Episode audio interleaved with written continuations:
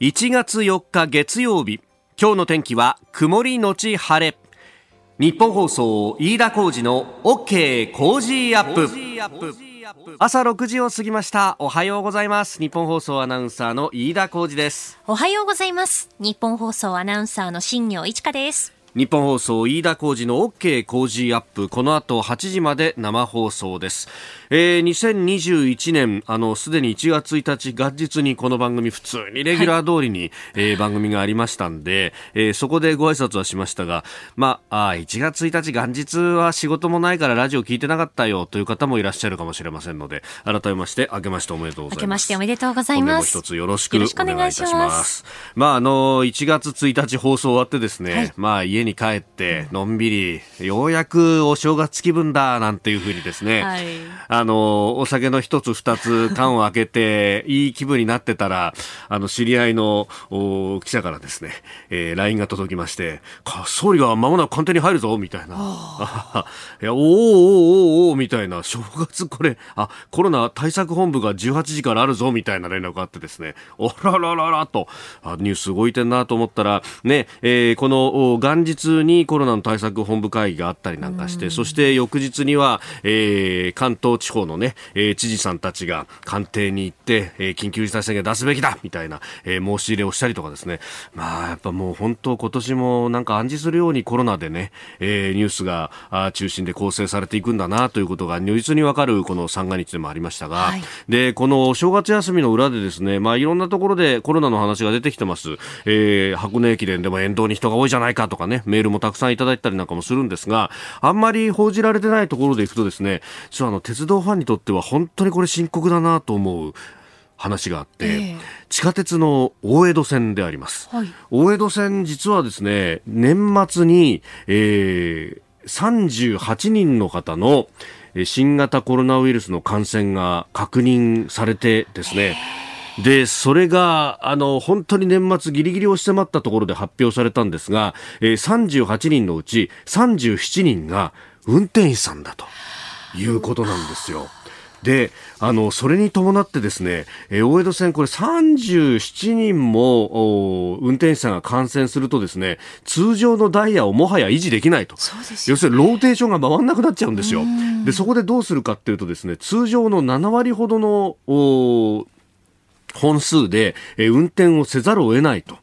えー、いうことになっておりまして、えー、それが発表されて、えー、おります。あのー、1月、今日からですね、11日頃まで、これホームページなどに詳しく出てますけれども、えー、通常の7割程度で、で、ラッシュの時間帯、7時台、8時台は、まあ、あの、区間によってなんですが、えー、光が丘から都庁に行く方はですね、おおむね5分間隔で運転してるんですが、そこからほら、大江戸線ってぐるっと一回りするじゃないですか、都庁前のところから。はい、えー、その辺はですね、まあ5分から10分、あるいは、あの、清澄白河森下とかあの辺は15分間隔とかになってしまうようなところもあると。これね、あの、どうやら、えー、ラッシュの時間帯とかを中心に積み残しが出る可能性があるぞというのもあって、えー、遅れが発生するということもこれ恒常的にというかですね遅れを解消させるためには乗る人が減るか本数が増えるかしかないわけですよ。で本数増やせないんで、えー、こうなってくると乗る人減らないと遅れはどんどん積み上がるぞっていうのがねもう見えているということであります。あの都営の地下鉄って言ってもね、大江戸線以外にも、三田線とか、浅草線とかあるじゃないかと、新宿線とかですね。えー、えー、運転手さんいっぱいいるんだからそこから連れてくれいいじゃないかっていう話もあるんですが、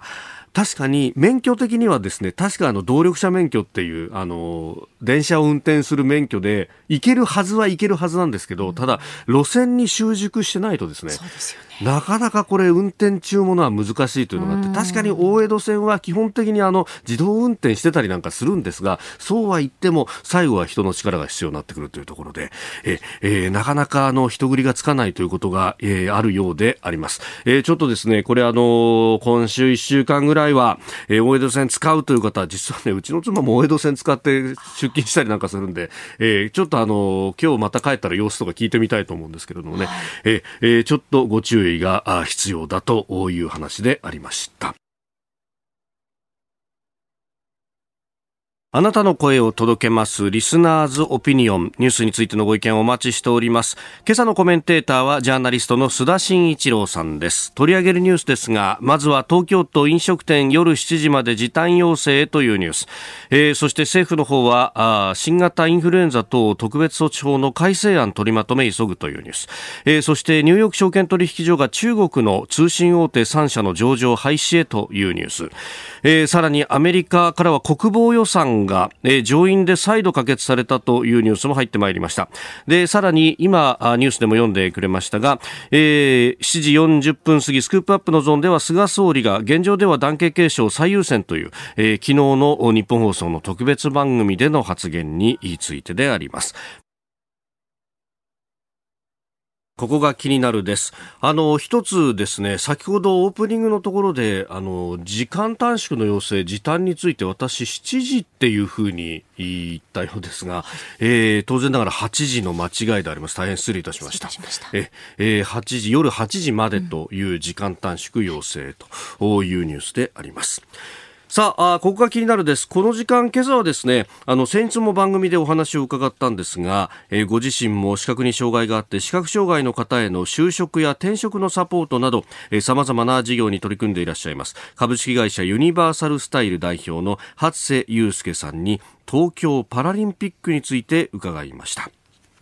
パラスポーツの選手としてもさまざま関わっていらっしゃいます。東京パラリンピック、はい、これ延期となって、まあ、来年というところですが、これ現状いかがですか？まあ、やるやってほしいですし、うんあのやると信じてますね、せっかくの東京パラリンピック、まああのあの2013年の東京の招致が決まってから、はい、あのかなりあの障害者の理解っていうのは進んだっていうのを肌で感じてるんですね。やはりあのメディアの力もすごく大きくてパラリンピックを取り扱うときに障害のある方の話を、まあ、が出たり障害のある方がメディアに出る機会が多くてあ目の悪い人こういう人なんだとあ車椅子の人こういう人なんだとかなんかあんまり普通の人と変わらないなってかなりあの障害者、健常者って分けてた壁を崩すきっかけになってたと思うんですよね。それがあのもう集大成がパラリンピックだと思うので、はい、ぜひあの国内、まあ、東京でやればきっとの障害のある方への関心ってより高まってその先の未来につながると思うんですよね。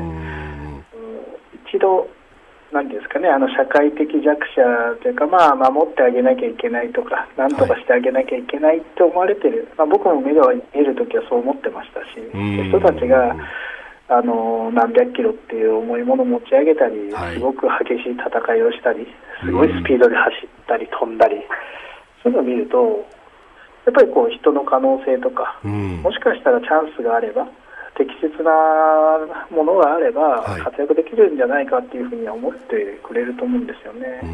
だからこそやってほしいんですが、まあ、それが例えばあのいろんな人の命とか安全を犠牲にしてまでっていうところはかなり難しいことですよね。うん。選手個人としては、はい、あのスポーツに関わるものとしてはやってほしい、けどあの一国民としてはちょっと安全性をどう担保するのかっていうところのまあ欲しいですよね、すごい複雑な、はい、ですね。パラリンピックがきっかけで障害者雇用進んだっていうふうに私は思いますし、あの街のバリアフリーというか、はい、進んでると思いますし、まあ、街は間違いなく進みますから、はい。ですし、あの障害のある方でもいろんなものを楽しめるようにっていうことで、例えば、あの新しく作るあの競技場みたいなところだと、障害者でも自分で席が選べたりとか、今まで車椅子の方専用席みたいなのがあって、自分で S だ、A だ、B だって選べなかったですよね。で何人かで行っても分けられちゃうと、はい、皆さん、家族と友達と見たいのに自分だけ車椅子席みたいな、えー、まあ、そういうことはきっとなくなる。でしょうし、それがスタンダードになっていくと思うんですよね。うん。そういったもののお披露目の場でもあると思うんで、うん。パラはやってほしいなと。思います。でそれを言えば、ああ、なんか働けるじゃんとか、あのこういう場所だったらもっと活躍できるんじゃないかな、うん、やってくればいいと思うんですよね。まあ、ハさんご自身もパラリンピアンでもあるということもあって、はい、だからそのスポーツの可能性というものは非常に信じたいというところと、まあ、その感染がここの先どうなっていくかっていうところと非常に、まあ、あのこの質問も結構酷なことを聞いたなとも思ったんですけれども、えー、非常に真摯に答えてくださいましたね。はい、えー、まあ、新業さんはずっとパラリンピックも取材してるしこのコロナ禍でもどうするっていうのもねずっと取材してきてるもんね。そうですね。このコロナ禍で本当に集まって合宿とかっていうのがなかなか難しい状況でじゃあリモートであの、ね、その強化プランを練ってみようとかいろんなその練習の形をアスリートの皆さん模索して実践しているっていう風な印象がやっぱりありますよね。まあ、こういう状況であってもできる限りのことはする準備はするっていうそういうふうな気持ちっていうのは皆さんあるなというふうに感じていますね。うん。あのさっきハッセさんも指摘してましたけれどもやっぱりこういう大きなものがあると。でそれによって、えー、インフラが整備されるというところももちろんあるけれどもあとはこのソフト面でもこうどういう人があのパラリンピアンとしてやってるんだとか、うん、資格とか、まあ、あの障害をお持ちで今一生懸命、え仕事している生活してるっていう人たちあどういう人たちなんだろうっていうのがなんか可視化されるようなところはあるんだよね。そうですね、うん、あの特にその2012年のロンドンパラリンピックは本当に大成功を収めたって言われてるんですけど、うん、例えばそのある調査によるとイギリスでは、えー、成人の3人に1人およそ2000万人相当がパラリンピックを機会として、えー、障害のある人への態度が変わった、あと3人に2人がパラリンピックが障害のある人に対する人々の見方を変えたんじゃないかというふうに答えたという結果も出ていてあと例えば障害者の雇用面でいうと2019年の調査ではイギリスの16歳から64歳の障害者のうちのおよそ420万人が雇用されてたんですけど、うん、これって2013年と比べて130万人も増えているそうでもう圧倒的にここでこうボンってその障害者の雇用っていうのが増えたっていうふうな結果も出てきてるんですよね。なのでパラリンピックをきっかけとして障害に対する理解が深まって、うん、できることたくさんあるっていうそのなんでしょうねきっかけ考えるきっかけだったり、発見が多分ここであったのかなっていうのはやっぱりありますよね。まあ、今回というか、この東京にオリンピック・パラリンピックをやってきたというところの、まあ、大きな要因と言われているのが、そのパラの方の部分で、はい、で、特にそのアプローチとして、いや、あの、人は誰しもどこかで、こう、体に変調をきたすようなこともあるだろうと。で、まあ、あの、障害のある人っていうと、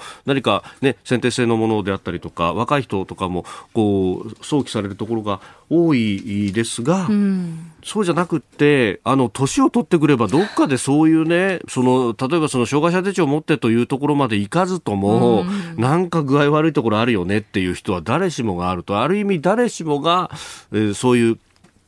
ことに直面する世の中に特に日本の場合はこれだけの高齢化率世界最高と言われてますから、うん、まあ、その分あの課題先進国でもあるとい。うところで、えー、だからこそ日本がやるべきなんですというのが非常に説得力を持ったと、うん、まあ、その意味で言うとむしろパラリンピックの方をこう成功させるというか、ねえー、ここにレガシー持ってこなきゃいけないよねっていうのは、まあ、これあのオリパラに関わる人のみんなコンセンサスにはなってますよね。そうですね、うん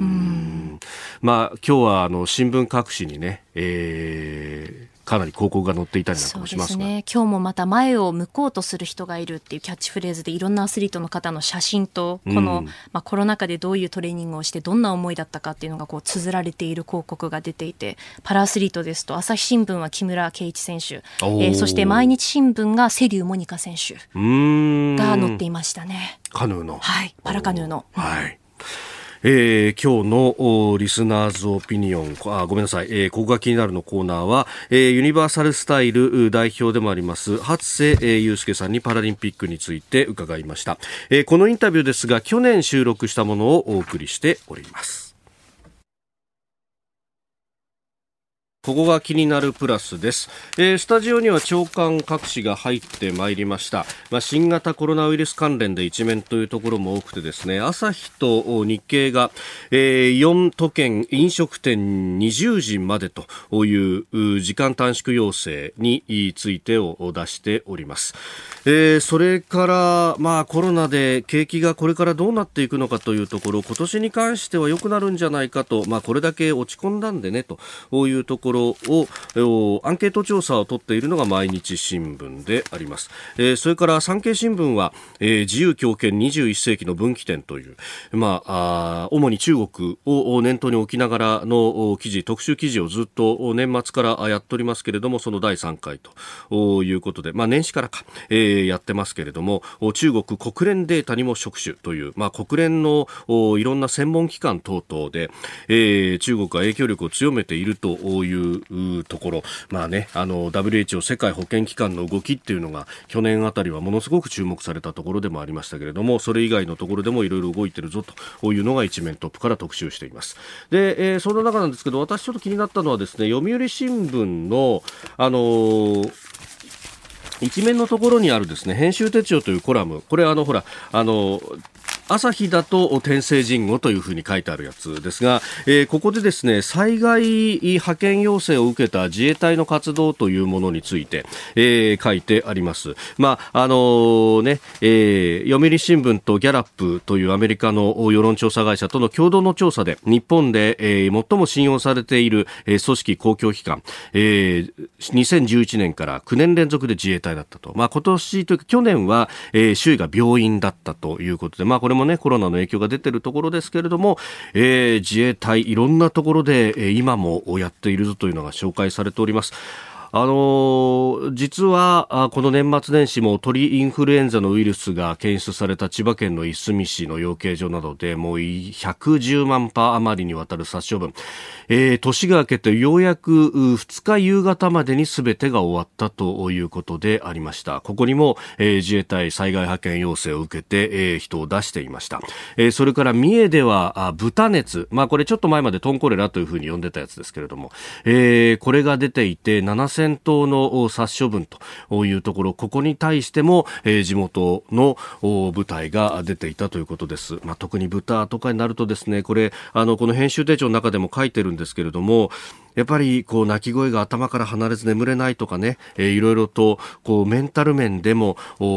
ダメージを受ける隊員さんなんかもいらっしゃるというようなことが出てきております。まあ、今回もね、そういったところのケアというのもこれからやっていくというところなんですが、まあ、あの、再三ここでも申し上げてますけれども、これは本来任務ではなくて、えー、ある意味、その普段のまあ鍛錬を生かしてというような、えー、付帯的な業務であるというところ、そして、えー、本来任務であるところの国を守るというところが果たしてこれで、えー、既存されていないかっていうのはこれ本当に慎重にえ便利屋じゃないっていうところは、えー、本当胸に置いておかなければいけないところなんだろうなと、えー、感謝とともにそんなことを思うところで、えー、年末年始でありました。さあ、次第はコメンテーターの方々とニュースを掘り下げてまいります。えー、今朝はジャーナリスト、須田慎一郎さんです。須田さん、明けましておめでとうございます。おめでとうございます。お年もよろしくお願いいたします。こちらこそよろしくお願いします。あの、うちの番組は正月1月1日からですね、あったんですけども、放送が。須田さん、このお正月っていうのはどうでした？いや、あのネット系の番組でですね、はい、えー、31日1日と年またぎやりましてね。そうでしたよね。その後ちょっと反省会をやって朝までやってですね、1日はままるっきり潰れたという元旦はね。えー、やっぱり、えー、そうなんですよね。年またぎで仕事したりなんかすると当然そうなるんですよね。そうなんですよ。そう。本当にね、土日しかなんか、正月がなくてですね。本当、そうなりますよね。えー、まあ、なんか普段というか、いつもだったら、やっぱこれ長い休み取れるとなると、うん、いつも行けないようなところに須田さんだったらアメリカとか取材してっていう予定が組めると思うんですけど、今年そういうの一切組めないですもんね。で、2日からね、もう筋トレしちゃってね。あ、そうですか。いいですね。あの今年もじゃ継続。継続中で、えー、あら、いやそうですよ。須田さんに久しぶりに会った人はみんな痩せましたね。っていう 言うでしょう。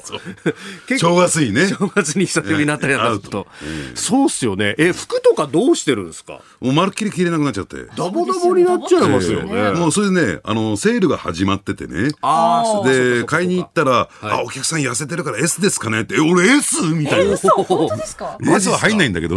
M だけどね。でも一応こう用意書的にも、もう人生初のエースにチャレンジみたいな。今年は、うん、すごいっすね、あら。だって昔だとほらダブルのスーツとかいっぱいあったじゃないですか、ああいうのもじゃあほとんど着れなくなっちゃ着れなくなっちゃいましたね。もう。あら。羨ましくてしょうがないですね。皆さんもですよ、やりましょう、今年は。今年の抱負、そうしましょうよ。ちょっと待ってくれよ。待ってくれよ。ね、いやいや、もう今年の抱負はさ、もっともっと大事なの。ね、今年もっていうか、来年もセンターね、結構そうですね。そう。戦いも始まってんだからそうですね。年が改まったわけですから、うん、もうすでにね、今年のカレンダーの戦いは終わって、来年のカレンダーの戦いが。来年。確かに、ここ1月4日に来年の話をする番組なんてそうないですよ。ないよ、ないよ。気が早すぎるってね。今日もよろしくお願いします。はい、お願いします。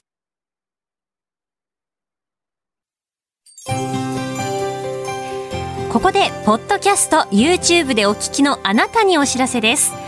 ラジオの日本放送飯田浩二の OK コージーアップではお聞きのあなたからのニュースや番組についてのご意見をお待ちしています。菅政権の政策や経済対策新型コロナ対策などぜひメールツイッターでお寄せください。番組で紹介させていただきます。あなたと一緒に作る朝のニュース番組飯田浩二の OK コージーアップ。日本放送の放送エリア外でお聞きのあなたそして海外でお聞きのあなたからの参加もお待ちしています。1月4日月曜日時刻は朝7時を過ぎました。では最初のニュースこちらです。東京都飲食店夜8時まで時短要請。新型コロナウイルスの感染拡大を受け東京都が種類酒類を提供する飲食店などに要請している午後10時までの時短営業を飲食店全般に拡大した上で午後8時までとする方向で調整していることが分かりました。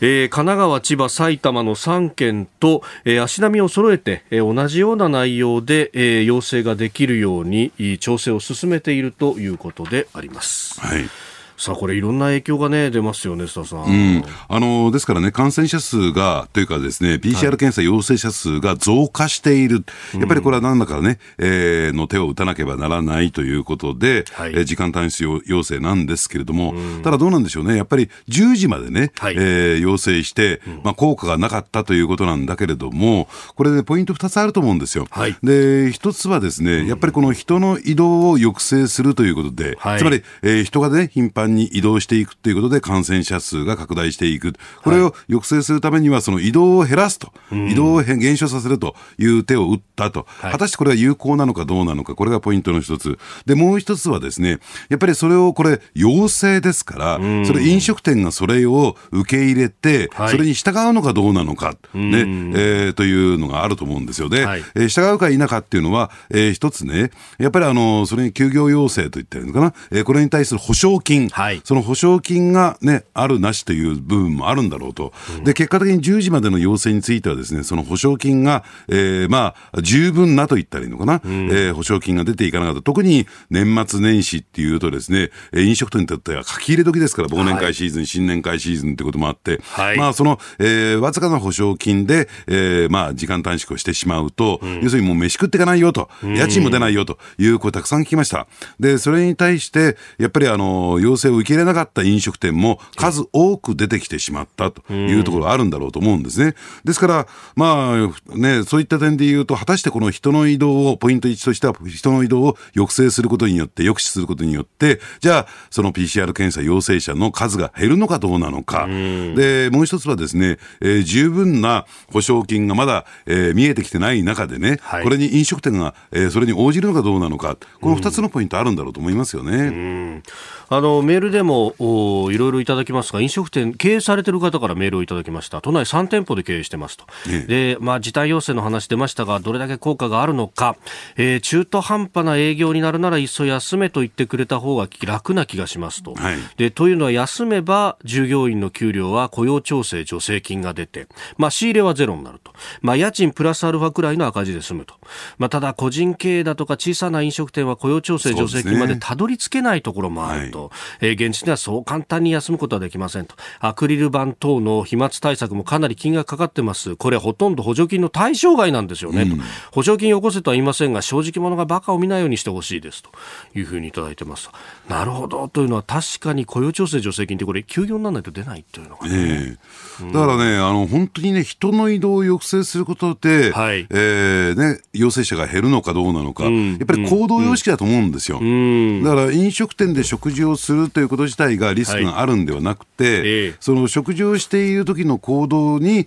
えー、一定程度制限っていうのかな、えー、気をつけることによって、かなり抑制が進んでいくんじゃないかとね、そっちの方をね、もっとね、情報発信して徹底すべきじゃないのかなと、私自身、まあ個人的な考えですけどね、えー、えー、思いますけどね。ツイッターなんかでもいただいたのが、いや、これ夜10時が夜8時になるとしても、うん、あの、お酒を飲みながら大声で大人数で密な環境でわーわー喋るみたいな、飛沫が飛ぶみたいなことになれば、環境的にはこれ同じだよなと。えー、感染抑止にならないんじゃないかっていう指摘があって、そりゃそうだよなと思いましたね。うんで、加えてもう一点ね、踏み込んで言わせていただくとするならば、やっぱりね、その医療体制、やっぱりなぜね、えー、まあ、101人の重症者を今のこの東京で、はい、東京で101人ということでね、三桁なったということで大きなニュースになってますけれども、えー、なぜそれを受け入れられるだけの医療体制がね、整備してこられなかったのか、やっぱりこのあたりもね、考えてみるべきじゃないのかなと私は思いますけどね。まあ、緊急事態宣言あったのは去年の4月、5月、その時に医療の逼迫が言われた、えーうん、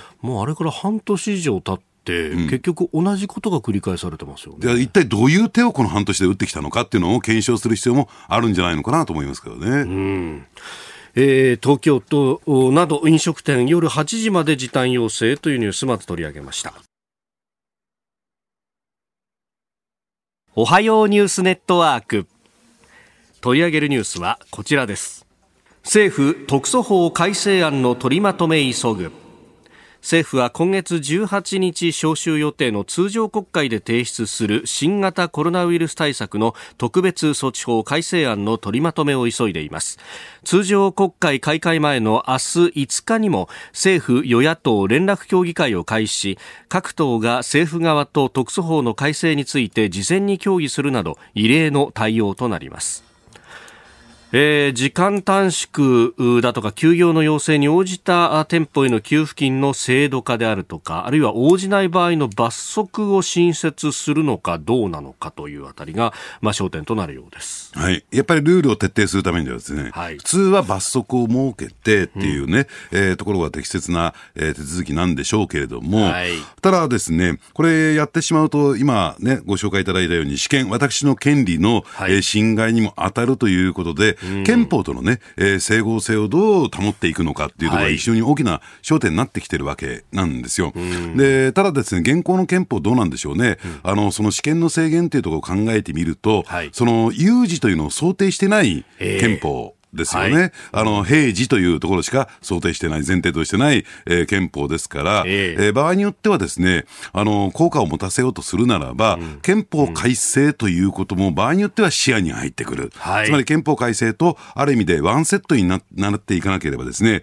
この実効性の伴うですね、うん、えー、こういう特措法にはならないのかなと、ただそこに入っていくとですねやっぱり野党が乗ってこられないというかですね、はい、えー、野党はそこを絶対的にですね、えー、合意するわけにいかないといういうことで、その憲法改正っていうね、問題をはらんでいるためにですね、はい、まとまりがつかないのかなと思いますけどね。うん。まあこれね、公共の福祉に反しない限りというような話書きありますが、はいうん、まあ平時有事でのこの切り分けとかそういう部分というのは一切記述がないわけですよね。ねで、加えてですね、本当に実効性を伴うような、はい、えー、場合によってはですね、えー、あの、中国的なと言ってるんですかね、えー、そう、共産主義国家的なですね、はい、えー、強烈な強制力を持った、えー、ロックダウンであるとかね、はい、えー、そういったところをやろうとすると、いね、もう著しい試験の制限になるわけですから、えー、どこの段階までやるんですかというね、えー、ところが、ただですね、どうなんですか、目的としては、うん、一旦じゃあ、この試験の制限を伴うけれども、はい、強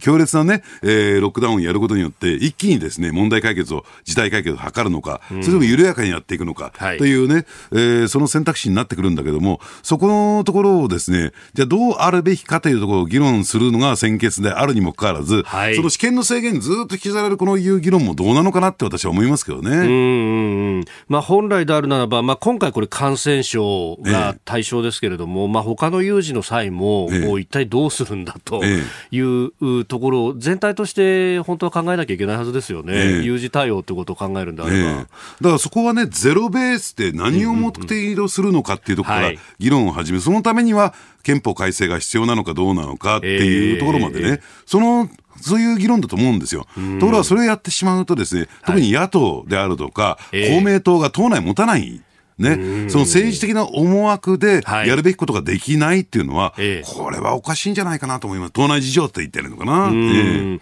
結局、まあそ、そういう事情がもともとあるということがあって、えー、こうなんか屋上区みたいな感じで、ちょっとずつちょっとずつ特措法みたいなもので、えー、えー、継ぎ足し継ぎ足しでやってきているという、えー、まあ、それだと一個一個手続きが遅れたりだとか、適切な時に適切な制限がかけられない、その結果、感染症が蔓延してしまうとかって、えー、まあ、この半年、1年ぐらい、大体なんかそんな感じだったなというところがありますよね、ね、だからねあの、去年の春の段階を思い出していただきたいんだけれども、はい、その特措法を作ってね、罰則規定と試験の制限といったときにですね、野党は大反対、立憲民主党なんか反対したわけですよね。はいえ。ー、でところが、それを伴わないと、実効性を伴わないということで、ある種こう、ね、一定程度のという注釈付きでそれを認めるような、はい、なんかサラミ戦術って言ったんですよね、えー、少しずつ少しずつ小出しにと、はい、その間にですね、えー、どんどんどんどん状況は悪化していく。やっぱりもうこういう議論やめようよと。ね、何をやるべきか、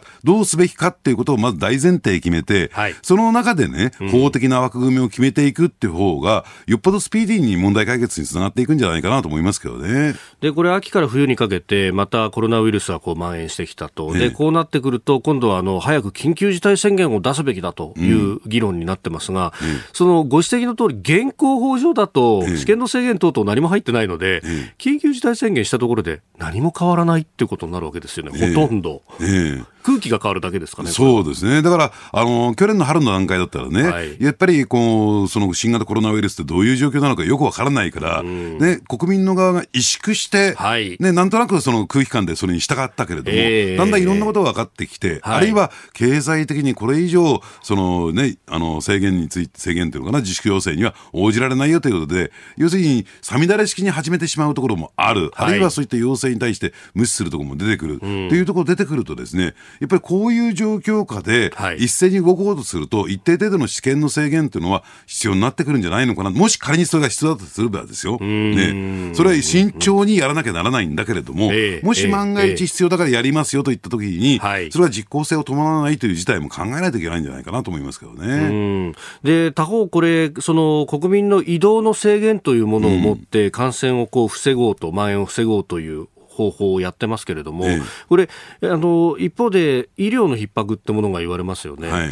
感染した人の命をどう救っていくか、あるいはそれ以外の病気の人たちを今まで通りどう医療を受けてもらうかっていうところ、うん、まあ、その辺あの今、まあ、医療の逼迫と言われますけども、一方で病床数だとかお医者さんの数だとかで見ると、諸外国からすると相当多くいるっていう話もありますが、はい、この辺を、まあ、これも試験の制限かけないと動員はできないってことですよね。そうですね。ですからやっぱり問題なのは、えー、あのズバリ言ってしまうとですね日本の場合病院の数が多すぎて医療従事者、中でも看護師さんたちがね、はい、偏在化していて、えー、やっぱりこの新型コロナウイルス対策の治療に当たる人たちに適切にねその医療資源が分配配分できないっていうところに大きなネックがあるんですよ。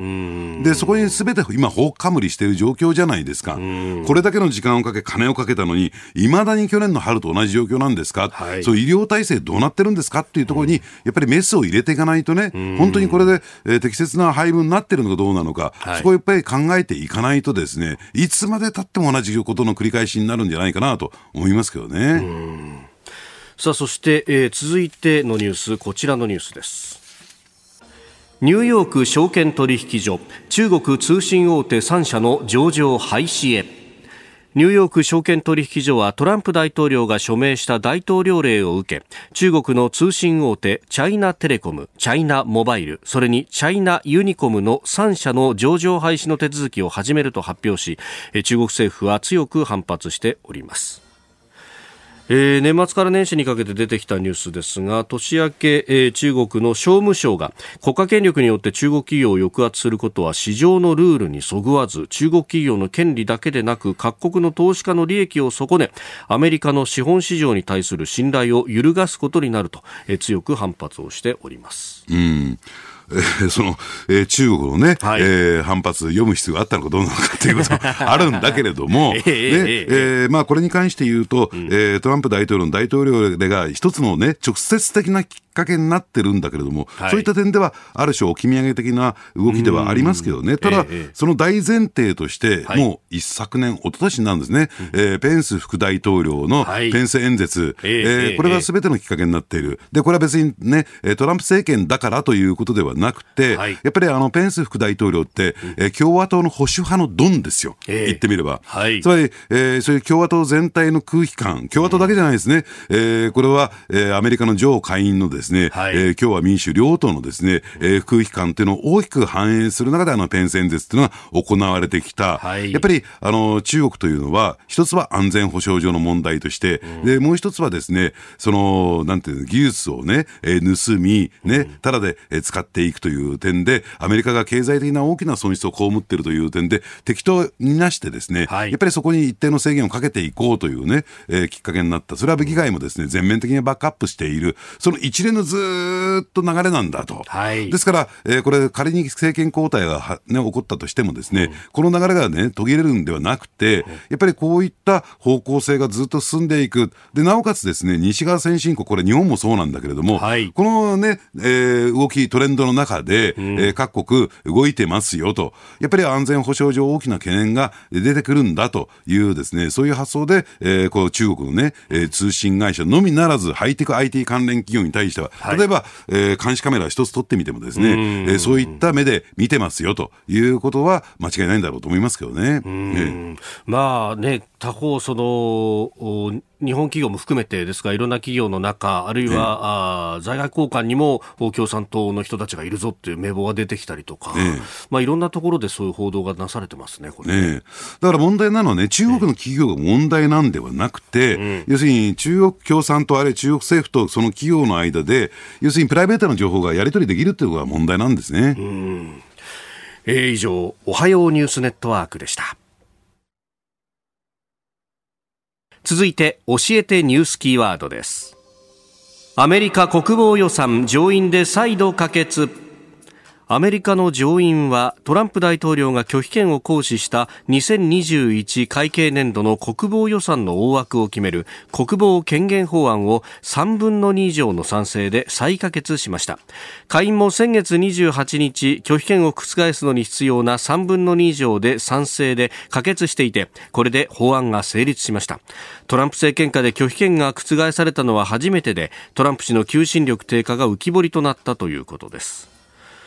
えー、国防権限法というもの、まあ、ドイツ、アフガニスタンからのアメリカ軍撤収を阻止という形になったんですかね、はい、そうですね、あの先ほどね、ちょっと触れていただいたように、拒否権が覆されたのは初めてっていうこともあるんですけれども、はい、やっぱりあのこれまでね、うん、8本の法案で、えー、拒否権が発動されてたんですね。でただですね、その時はですね、議会は全部、えー、それをそのまま受け入れたんですよ。あの三権分立でありね、はい、えー、立法府である、えーね、その議会が決めた法案を、うん、えー、まあね、可決した法案をですね、えー、まあひっくり返すっていうのは、はい、あまあ行政府のトップとしてはですね、うん、かなりこれ思い切ったところですけれども、まあそれに対してですね、これあのあの議会の方もそれに応じていた、初めて応じてないケースということで、まああのどうなんでしょうね、これ二つね、ポイントがあって、一、はい、つはですね、求心力が低下したのかという部分と、もう一つはね、やっぱりあの次期政権へ向けてのでですね、はい、あの動きがもう静かに始まってるなと、やっぱりこの、えー、国防権限法の中で一番問題だったのは、はい、そのまあえー、南軍のね、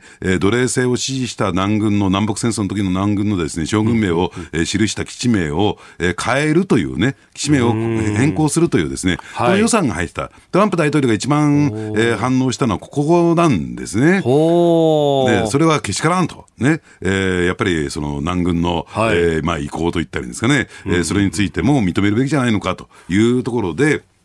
あの拒否したんだけれども、はい、結果的に、えー、やっぱりこのね、ポリコレみたいな部分もあるんだけれども。えー、そうですよね、えー、なんかその李将軍の像が倒されたりとか、はいはい、そういうところですよね。えー、まあ、それを是とするね、議会の動き、まあ、3分の2しかないわけなんだけれども、はい、えー、ね、そういう方向で、今後のアメリカは進んでいくんだっていう、そういう方向性を示したっていう点では、非常にですね、大きなターニングポイント、転換点になったのかなと、私は思いますけどね。これ、アメリカの上院って、まあ、100議席で、はい。で、まあ、今、まだ2議席決まってないところありますけれども、えー、で、えー、まあ、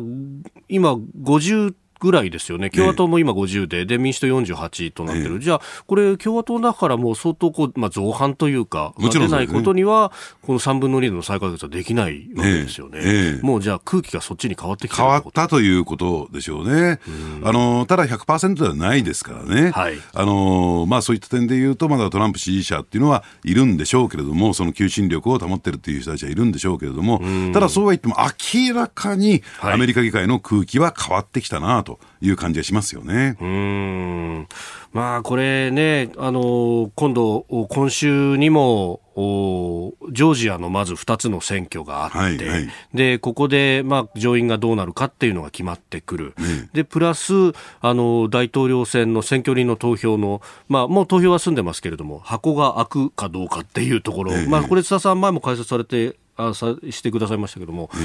まあ、ここで異議申し立てをするなんていうのもね、うん、えー、ニュースとしては出てきてますけれどもね。ねあのただ、そこで、えー、異議申し立てが出たとしても、はい、最終的にはね、うん、えー、上院議長である、ね、ペンス副大統領がどう判断するのかっていうところが出てきますからね、はい、ただ、先ほど申し上げたように、ペンス副大統領って、はい、共和党の中の保守派のドンなんですよ。ということは、うん、えー、アメリカ議会の保守派のドンというふうに考えてもらっていいと思うんですが、はい、そのあたりはね、私は非常に常識な判断判断っていうところを下すんではないかなと思いますけどね。えー、で、まあ、共和党のその議会全体というか、上院全体で、まあ、仕切ってるのはマコネルさんという人ですよね、イン総務として。はい、まあ、この方、先月の半ばぐらいには、バイデンさんへの祝福をもう表明したりとか、もうすでにそっちの方向でもう動いてってるってことになるわけですか、ね、そうですね。あの、道マコネル上院院内総務はですね、はい、え今回の国防予算についても賛成、そして、えー、まあ、今回のですね、えー、拒否権発動に対しても、はい、えー、まあ、もう一回賛成するというね、立場を取りましたから、えーそういった点で言うと、えー、共和党サイドも次期体制に向かって進んでってる、まあ、とはいえね、あのアメリカ時間、東部時間1月6日というのが、えー、一つの大きな節目ということになってくることは間違いないでしょうけどね。えー、まあ、仮にそういうこう政権交代が行われ、でかつジョージアの2つの補選で、どっちか共和党が取れば共和党が多数派になると、えー、そうすると、このマコネルさんって人が今後、キーポイントになってきますかね。そうですね、キーパーソンになってくると思いますね。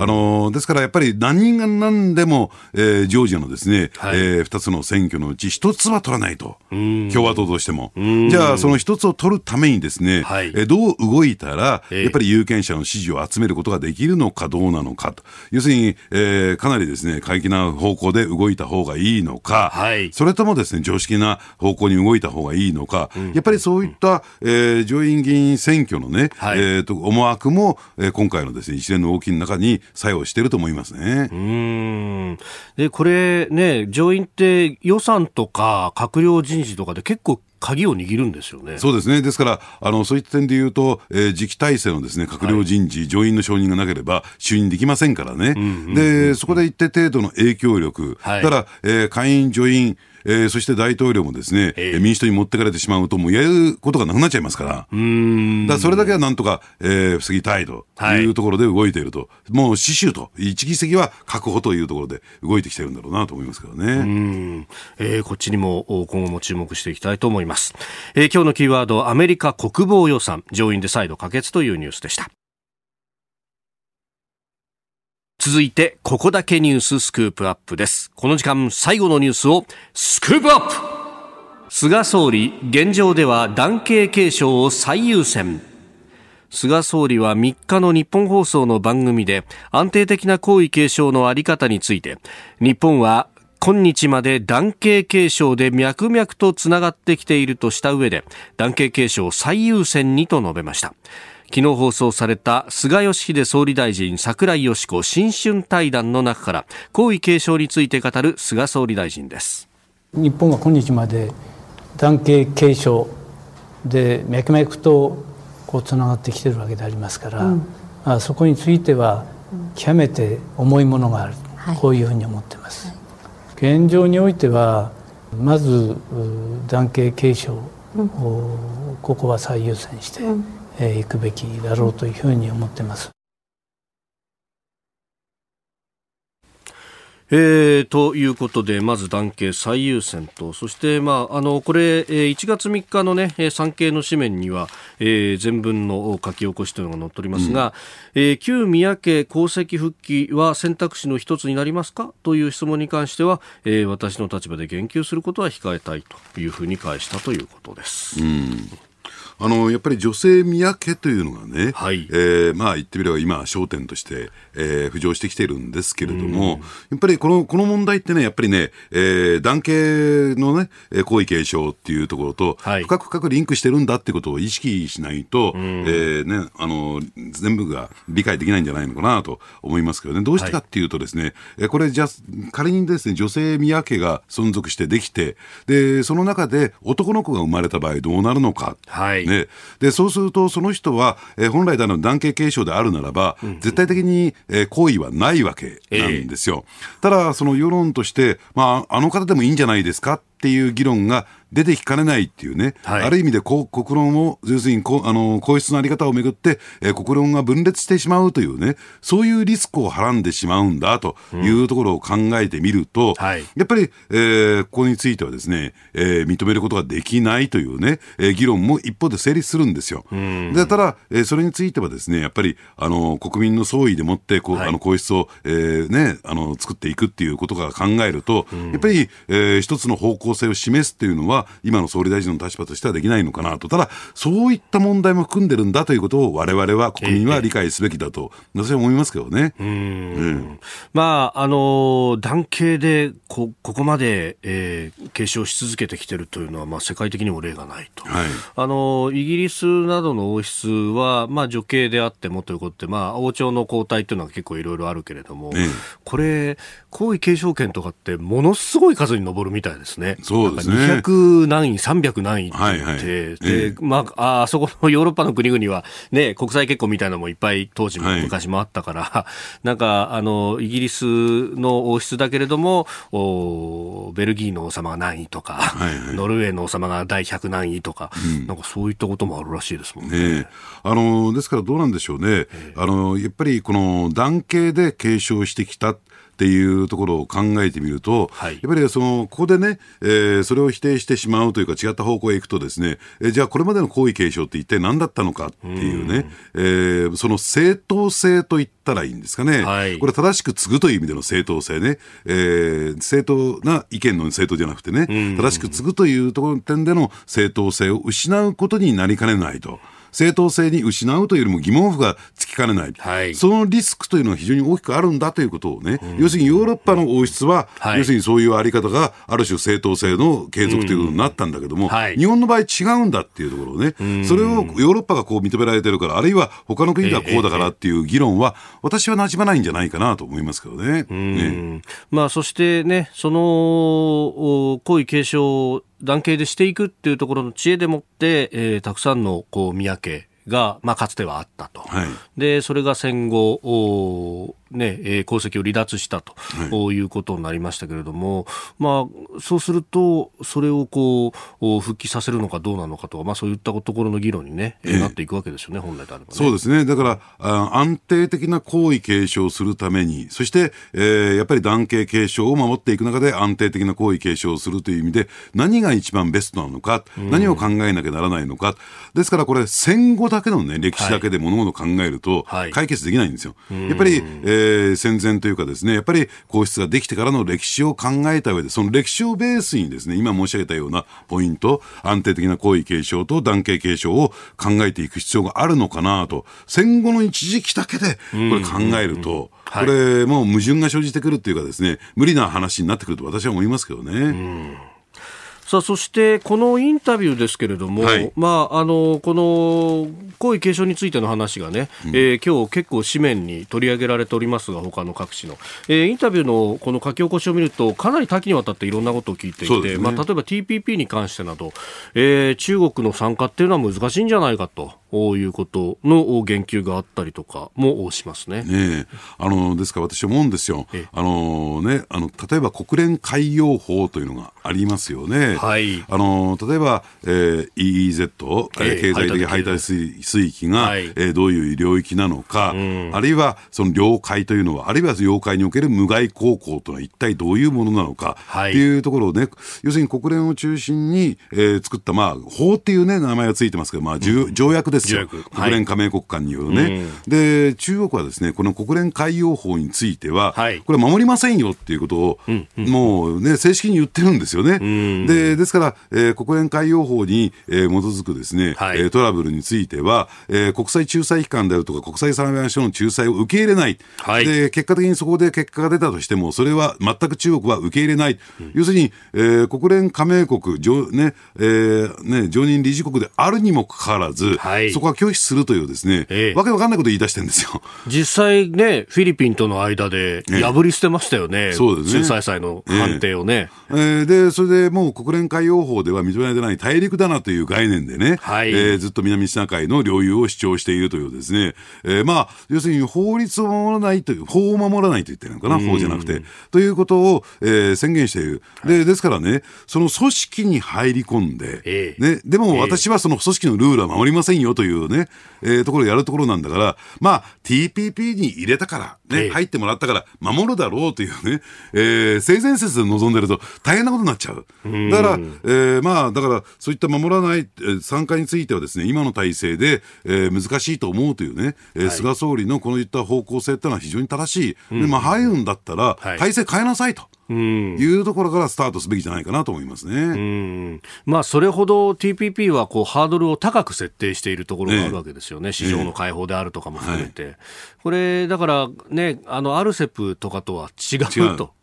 だから中国は同じで捉えてるのかなっていう感じですかね。ねだから TPP に加盟した後、順次、その市場の開放であるとか国営企業のあり方を変えていきますよじゃなくて、はい、入る前に変えろと。いうところを突きつけないと、はい、要するに入ってからもう守りませんではね、うん、これは取り返しのつかないことになるんじゃないかなと思いますけどね。えー、スクープアップ菅総理のニッポン放送の番組での発言について、えー、取り上げました。ポッドキャスト YouTube でお聞きいただきましてありがとうございました。あなたと一緒に作る朝のニュース番組飯田浩二の OK コージーアップ東京有楽町の日本放送で月曜日から金曜日朝6時から8時まで生放送でお送りしています。生放送を聞き逃したあなたぜひラジコのタイムフリーサービスで新型コロナウイルスに関しての最新情報ニュースやスポーツエンタメ情報などもぜひチェックしてください。さらにこの番組では公式ツイッターでも最新情報を配信中です。スタジオで撮影した写真などもアップしていますよ。そして飯田浩二アナウンサーは「夕刊富士」で毎週火曜日に連載をしています。飯田浩二の「そこまで言うか」こちらもぜひチェックしてみてください。